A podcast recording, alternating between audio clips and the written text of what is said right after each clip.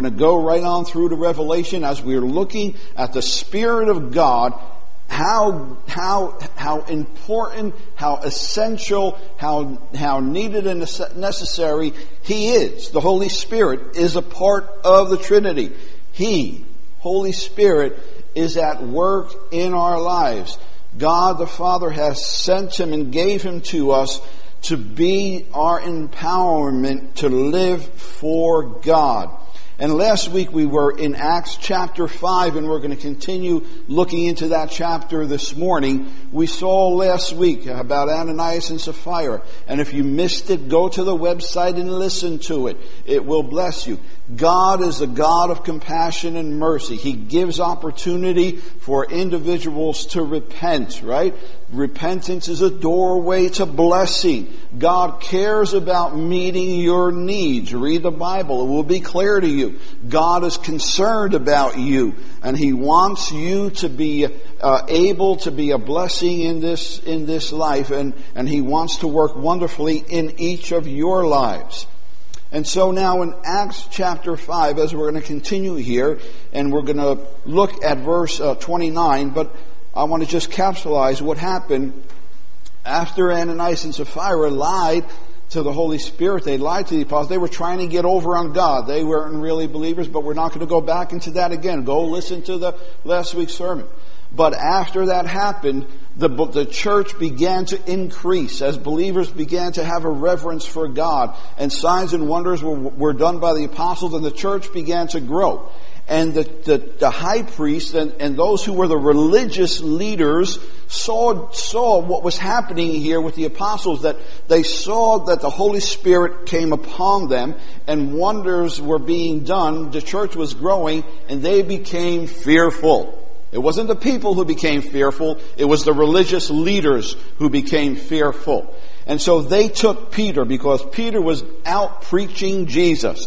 He was preaching the resurrection of Jesus Christ, conquering death, and that there was life in his name. And the chief priests and, and the council, they went and they grabbed Peter and they took him and the apostles and they threw them in prison and closed the door.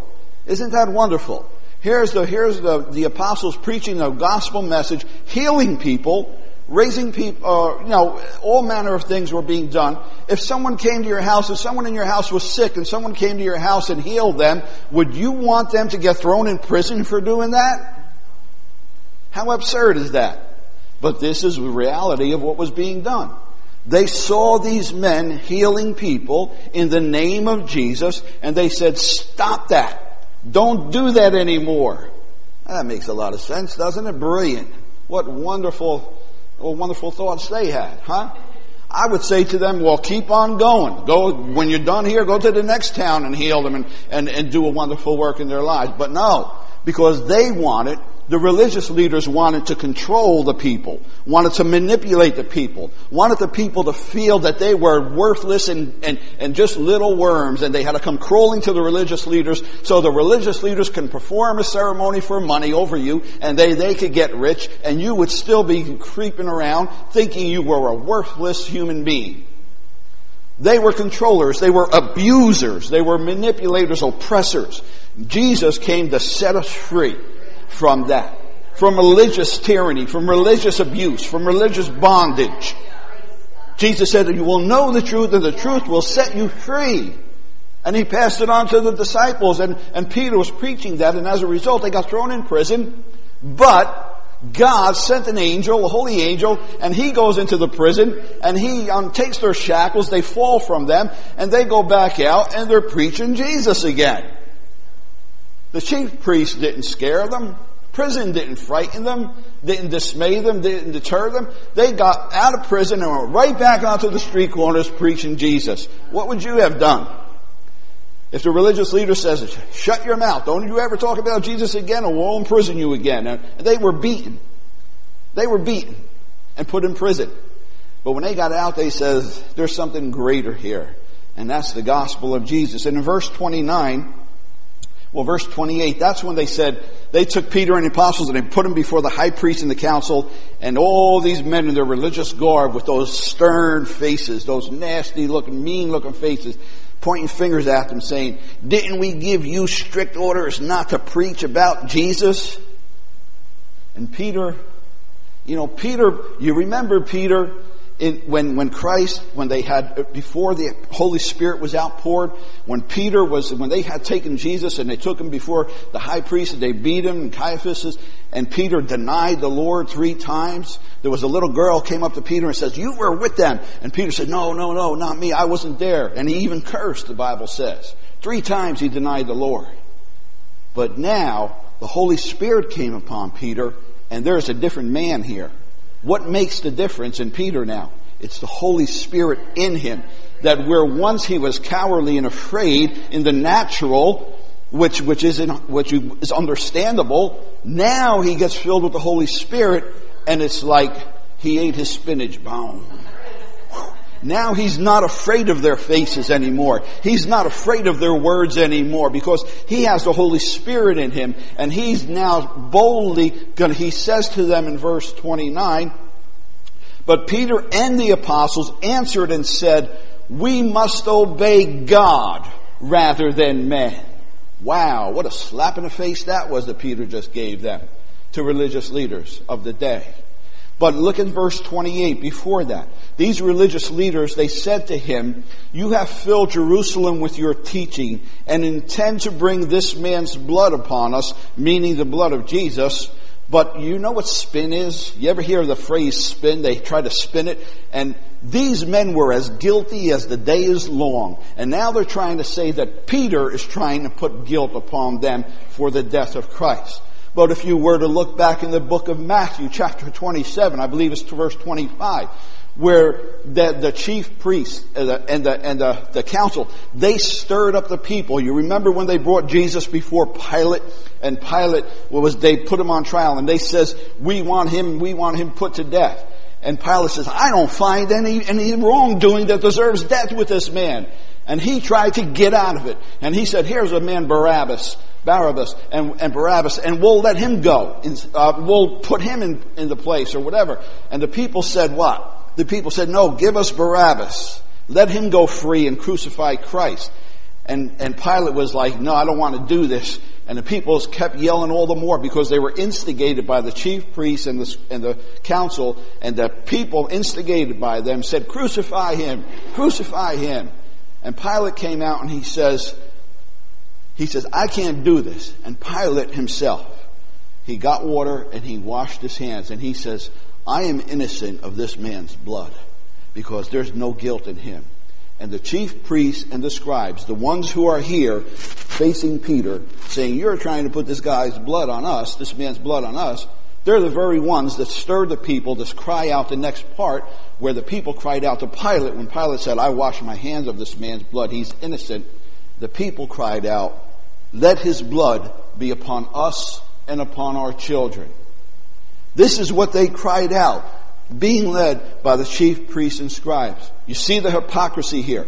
The chief priests now go to Peter and said, You're trying to tell them that his blood is on us. When they told the people to cry out, Let his blood be upon us. They wanted Jesus dead so bad that, that they did whatever it took to see him crucified. But little did they know that he was the Lord of glory who would rise again from the dead. Amen. Hallelujah. And so Peter answered and he said, we ought to obey God rather than men. Peter and the apostles had a boldness. They had a desire in their heart to be obedient to the word and the teachings of God. How about us today? Are we desirous to be obedient to the words and the teachings of Christ? Wouldn't we rather obey God than obey the, the, the, dictates of men that want us to go against the teachings of Christ, that want us to live in disregard of the scriptures of the Word of God? God wants us to live according to the counsel of His Word. We'll never be perfect people and we can't be on the face of this earth, but with the help of the Holy Spirit, we can certainly change, our lives can certainly be changed and we can be able to begin to turn our lives around to live for the Lord. When Christ came into my life, the things I used to do, I don't do them anymore. Why? Because the Holy Spirit came into my life and transformed me and changed me. And it's not just me. Thousands and thousands and thousands and thousands of men and women, countless men and women, right here in this room can testify that when Christ came into your life, you were a changed person. Amen. And only by His power and transformation were you able to live a different lifestyle. I don't live the lifestyle I used to live anymore because I'd rather obey God than man. He is the truth. And so Peter said that to, to him. And he goes on to say, the God of our fathers raised up Jesus whom you had put to death by hanging him on a cross. He is the one whom God exalted to his right hand as Prince and Savior to grant repentance to Israel and forgiveness of sins. Christ the Lord became our Savior, and we are witnesses of these things. How many of you know you are a witness? If you are a born again creation, if you are a believer in Jesus, your life is to give witness to the wonder working power of a living and a real Savior in God. And if you don't know Him as Savior and Lord, you need to ask Him into your life to come in and, and, and say, Lord, I repent of my sins, come into my life and be my Savior and Lord. Give me your Holy Spirit that I can understand and know your teachings and live accordingly. Praise the Lord. We're all going to die. Every one of us in this room will not live forever in these bodies. Someday we will die. Sooner or later we will die. But where we go from there is what matters. We can either go to live with the Lord for all of eternity in that glorious kingdom where the Bible says there's no more sickness, no more disease, no more death, no more dying. You've heard my testimony. My mother was a godly woman when I was a little boy, eight years old. And she told me, she called me, she said, son, I am going to go to be with the Lord. He's going to take me, but I want you to love God and I want you to understand one thing, that God is a good God. He loves you. He loves me and I will be with Him. Don't cry for me. Help your family. Help your father. Help your brother. That's what Jesus calls us to do. To believe on Him, that He is a good and wonderful God and to help each other in as those of us who are left. And I cried. I said, no, mom, you're not going to die. You're going to live. But she died. She suffered. I was by her side when she cried out in agony. Nothing I could do. My little heart was broken. I wish I had superpowers to just heal her, but I didn't have them. I couldn't do it. She died. And yet, in the years of my ministry, I've seen people with cancer miraculously healed. I've seen people, I've seen a woman who was told she had six weeks to live. There was nothing else they could do. She lay down on her couch, was, heard the word of God, and she was healed, and she lived, and she lived, and that cancer was gone. I've seen it time and time again. Some people healed of cancer, totally. Others died. I don't know. I can't explain why this one, why that one, but I know that our God is a miracle working God and He calls me to pray over people and believe God for their healing. I've seen too many miracles to, to say that their miracles are not for today. They are. They're real. God is a miracle working God. But the greatest miracle is not physical healing. The greatest miracle is that you are born again, that you know that if you die today, you would be in the kingdom of God forever where there is no more sickness, disease, death, or dying, no more hunger or thirst. That is a glorious promise. That's what God wants us to strive for. And when someone leaves this body and they're believers, we, we, we miss them sorely or, or we will cry and weep and that's a good thing. But at the same time, inwardly, there's got to be some kind of rejoicing knowing that they're with the Lord. What are we living for? We're living for the day we will leave these bodies and be with the Lord. We'll miss those that, that are not with us anymore. But yet we have that inner peace knowing that they're with the Lord. And someday we'll be with them forever. Never to know pain or suffering again. And so we encourage one another. Build up your faith. Live for Jesus because someday you're going to see Him face to face. And we want to hear those words, well done, thou good and faithful servant. Fight that fight of faith. It is not easy, but it's a fight, Paul says. Fight that fight of faith. These, these apostles, they were persecuted. They were beaten by the chief priests, by the religious leaders, telling them, you can't do this. How many of you know there's people out there that tell you don't go to this church or that church because they preach the Bible? Well, let me tell you, wherever the Bible is preached, there's liberty and there's life if it's preached by the power and anointing of the Spirit of God. If there's someone preaching the Word without the Spirit of God, they're preaching bondage to you. The Bible says the letter kills, but the Spirit gives life. Hallelujah. And so they went out and look at verse 32. And it says, and we are his witnesses to these things and also, so also is the Holy Spirit whom God has given to those who obey him. The Word of God here tells us again, we've seen it throughout the Gospel, throughout all the Word of God. God gives the Holy Spirit for a reason and a purpose. And the greatest foundational purpose, the greatest reason that God gives us the Holy Spirit is that we can live for Him and be witnesses for Christ Jesus. Everything else is secondary. Working signs and wonders and miracles, that's secondary. That's not the main reason and purpose for the Holy Spirit. Although he can, he does, does he do those things? Yes. But what is the most important thing that God gives us the Holy Spirit for? To transform us. That we can live for God. Without the Holy Spirit, as much as you want to, as much as you try, you can't please God. But with the Holy Spirit in us, he gives us that ability to live for God because God says, I will give and pour out my Holy Spirit upon you. Then you will be my witnesses. Then, when you have the Holy Spirit, you will be my witnesses. And the apostles here says, we are his witness, but so also, meaning because the Holy Spirit is in us, so also is the Holy Spirit witnesses. And he says, whom God has given, meaning that it's not something you have to look forward to. God already made the Holy Spirit available, has already poured out the Holy Spirit to whoever wants Him. You've got to want the Holy Spirit. It's not just a magical thing that, well, when we receive, listen to me. Don't misunderstand me. When we receive Christ into our lives, we receive forgiveness of sin when we say, Lord, be my Savior, forgive me, I repent of my sins, forgive me, I want to live for you, help me, give me your Holy Spirit. When you pray that, the Holy Spirit is in you. He comes in. Father, Son, Holy Spirit. The love of God, the cleansing of God, the Spirit of God. But we have to ask the Holy Spirit to empower us, to release His power in us so that we can live. We've got a dialogue. Listen, we must dialogue with the Holy Spirit. If someone comes into your house and you don't speak to them and you just say, go to your room and just be there, but I want to want to talk to you. I just want to know that you're there. Is, how cool is that? It's not, is it?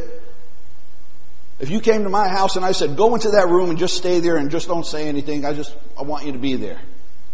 What would you say to me? Huh? Come on, be honest. What would you say to me? Don't, don't say it. Don't say it. But that's like the Holy Spirit coming into our lives. We can't ignore Him. We've got to talk to Him. We've got to say, I want you active in my life. I want to fellowship with you. I want to talk with you. I want you to help me, to guide me. Because the Bible says He gives us the Holy Spirit to be our helper, to come alongside of us, to help us to live for God. And so the Holy Spirit is in your life and He wants to empower you, but He wants you to have a relationship with Him just as you do with Father God and with Jesus. You've got to, we've got to have a relationship with Him by talking with Him and saying, Holy Spirit, I want you to make the Word of God alive to me. I want you to help me throughout this day. I need wisdom in my decisions. I need help in all the things that I face every day. And I depend upon you, Holy Spirit, to help me and He will. Don't lock him up in a room. Don't put him away somewhere and turn the key. Let him out. Let him fellowship with you. Let him eat at your table when you have dinner. You know, don't go to the room and slide a tray under the door. Open the door and say, come, eat at the table. That's what he wants us to do. And it says the Holy Spirit whom God has given to those who obey him. What do they mean obey him? Does it mean you've got to do everything right before he comes? No. That you obey him in the sense that God says, I want to fill you with the Holy Spirit. Ask and you shall receive. if you obey that command that God wants to, wants you to be filled with the Holy Spirit, and that if you just ask the Holy Spirit to fill you, you're obedient to the ple- to the desire, you're obedient to the desires of God. You're obedient to the will and working of God. God wants you to be filled. In Acts chapter 6, verses 1 through 7, it says in those days the disciples were multiplying. And this was in the midst of persecution. They were being beaten and everything else, but in the midst of all that, they were, they were growing. They were growing. And there, there were, there was, there was the woman, the Hebrews and the Hellenists, because their widows were neglected in the daily distributions. And then the twelve summoned the multitude of disciples and they said, it's not desirable that we should leave the word of God and serve tables. Therefore, brethren, seek out from among you seven men of good reputation, full of, full of the Holy Spirit and wisdom. And they chose Stephen, verse 5. They chose Stephen, a man full of faith and the Holy Spirit. You see, even there, there's divine order in, the, in, a, in, that, in that sense. That the apostle says we need, we need to be focused on getting the word of God so we can build the people up. But we can't neglect these widows who have a need. God is concerned about people who have needs. And God wants the church, the body of Christ, to meet those needs. And so what does God do? He puts a man or a woman that is filled with the Holy Spirit in charge of taking care of the needs. Because when the Holy Spirit is in that leader, in that person who is going to minister to the needs, he knows that with the Holy Spirit is going to make sure they have a heart of compassion and they have the right spirit. Because that why we've seen it throughout the Old Testament. Whenever God wants someone to minister, take care of his people, he always puts a spirit upon them first. Never has God in his word, never has he taken a man and says, just go and take care of my people. He says, no, first come over here. The Holy Spirit's got to be upon you, and then in the case of the New Testament, in you, then you can minister to the needs of my people. And so they got Stephen, a man full of faith and the Holy Spirit, and listen, uh, and they, verse 6, and they set these men before the apostles, divine order and they laid their hands upon these men, not to get them filled with the Holy Ghost, because they already were, but they laid hands upon them because it's divine order, and they gave them, they acknowledged that these men were being put in a position of ministry by the church. Divine order, platoon, divine order. Holy Ghost filled people, because God is concerned about you, every one of you. God wants your needs to be met.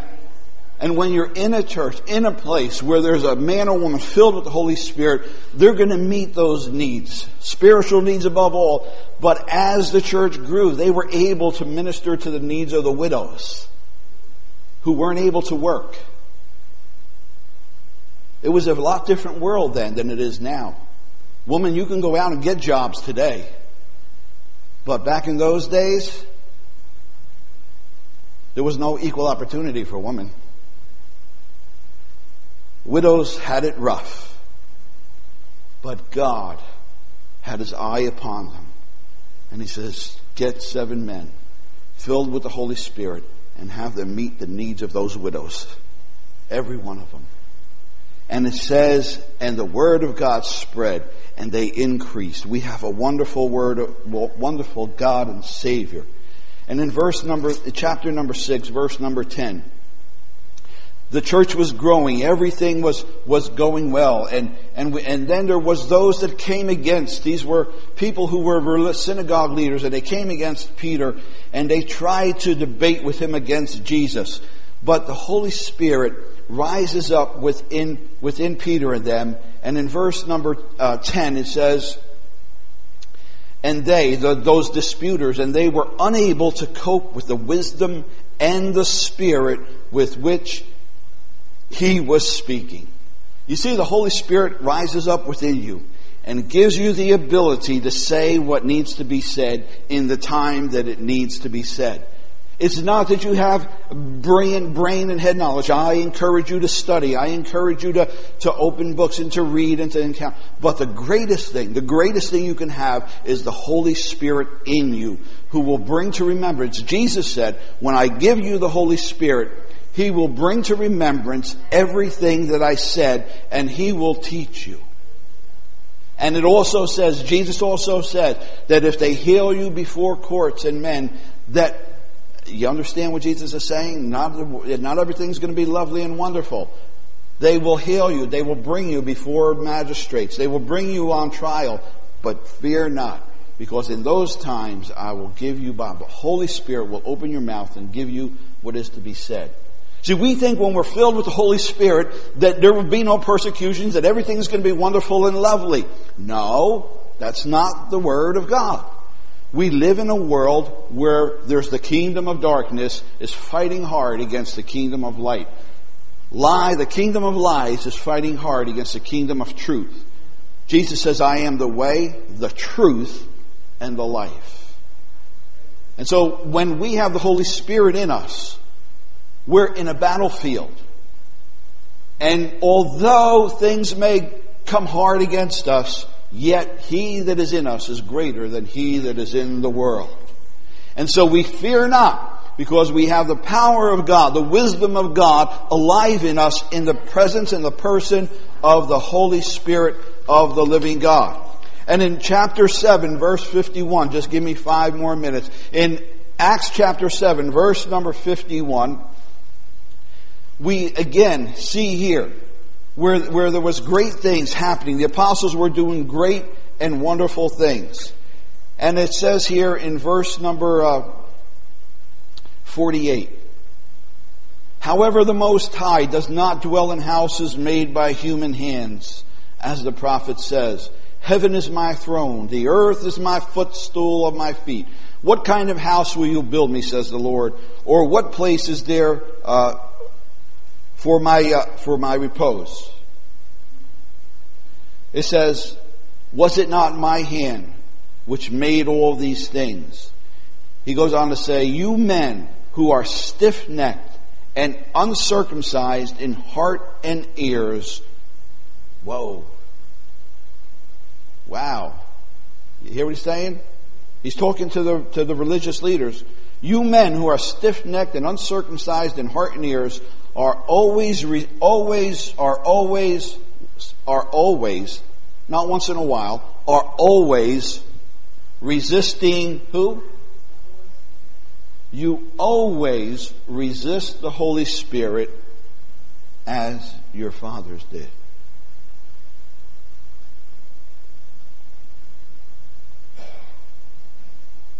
What is he saying to them? The Holy Spirit the power of God is trying to get through to you that God loves you, that God sent Christ to die for you.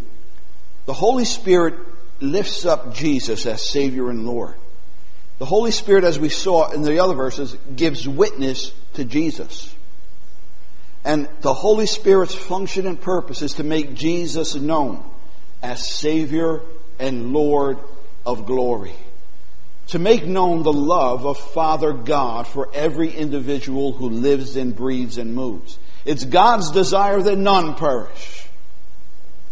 And it is the Holy Spirit who tries to get through to the people. And many of the regular people, the regular folk, received with gladness the gospel of Christ and got filled with the Holy Spirit. But these religious leaders were uncircumcised in their heart and in their ears. And as a result, they hardened their hearts. They didn't want to hear the good news of the gospel. And they kept resisting, resisting the Holy Spirit who was trying to get through. Hard hearted people. Stiff necked people, meaning they weren't willing to turn from their ways. They were, in other words, they were set in their ways and that was it. Nothing or no one was going to turn their neck any other way. They were set on a course, and that was it. A course of religiosity. Religiosity will kill you. Religiosity is wicked. Religiosity is abusive. Religiosity is controlling. And that's what these religious leaders were doing. They were stiff-necked, saying we are going to continue to rule over the people and no one else is going to take our spot. No one else is going to tell the people that they're free. They're in bondage to me. They've got to come to me and they've got to, they were stiff-necked, uncircumcised of heart no compassion. Jesus rebuked them and says, you st- he says, you hypocrites to the leaders. You put weights and burdens on people and you don't lift one finger. You don't use one finger to lift the burden. You put more on them. But Jesus came to lift the weights and the burdens from you that you can know Him and serve Him in freedom and in liberty, in spirit and in truth. And so they were always resisting. So you, what you understand here is that we can resist the working of the Holy Spirit. He is all powerful. He's almighty. He's God. But at the same time, we have a free will. We have choices that we make every day of our life. We can choose to resist the working of the Holy Spirit in our lives, or we can choose to say, Holy Spirit, have your way. What will we say today? I pray that we don't resist the infilling of the Holy Spirit. I pray we don't resist His leading and His guidance. I pray that we don't resist the Holy Spirit being our teacher, our guide, and our empowerment. Because here He says, you always resist, and, and we're going to end here. He says, you always resist the Holy Spirit of God. But to those who receive the Holy Spirit, there was power given there was freedom given. There was liberty. The church in those days rejoiced. They were happy. They were set free. They came into a freedom where they rejoiced in God. They enjoyed God. Jesus said, I come that your joy may be full. God doesn't want you living in abuse or oppression or depression. God wants you to live in the joy of knowing your Savior, your God. And it is the Holy Spirit whose work it is to make Jesus known.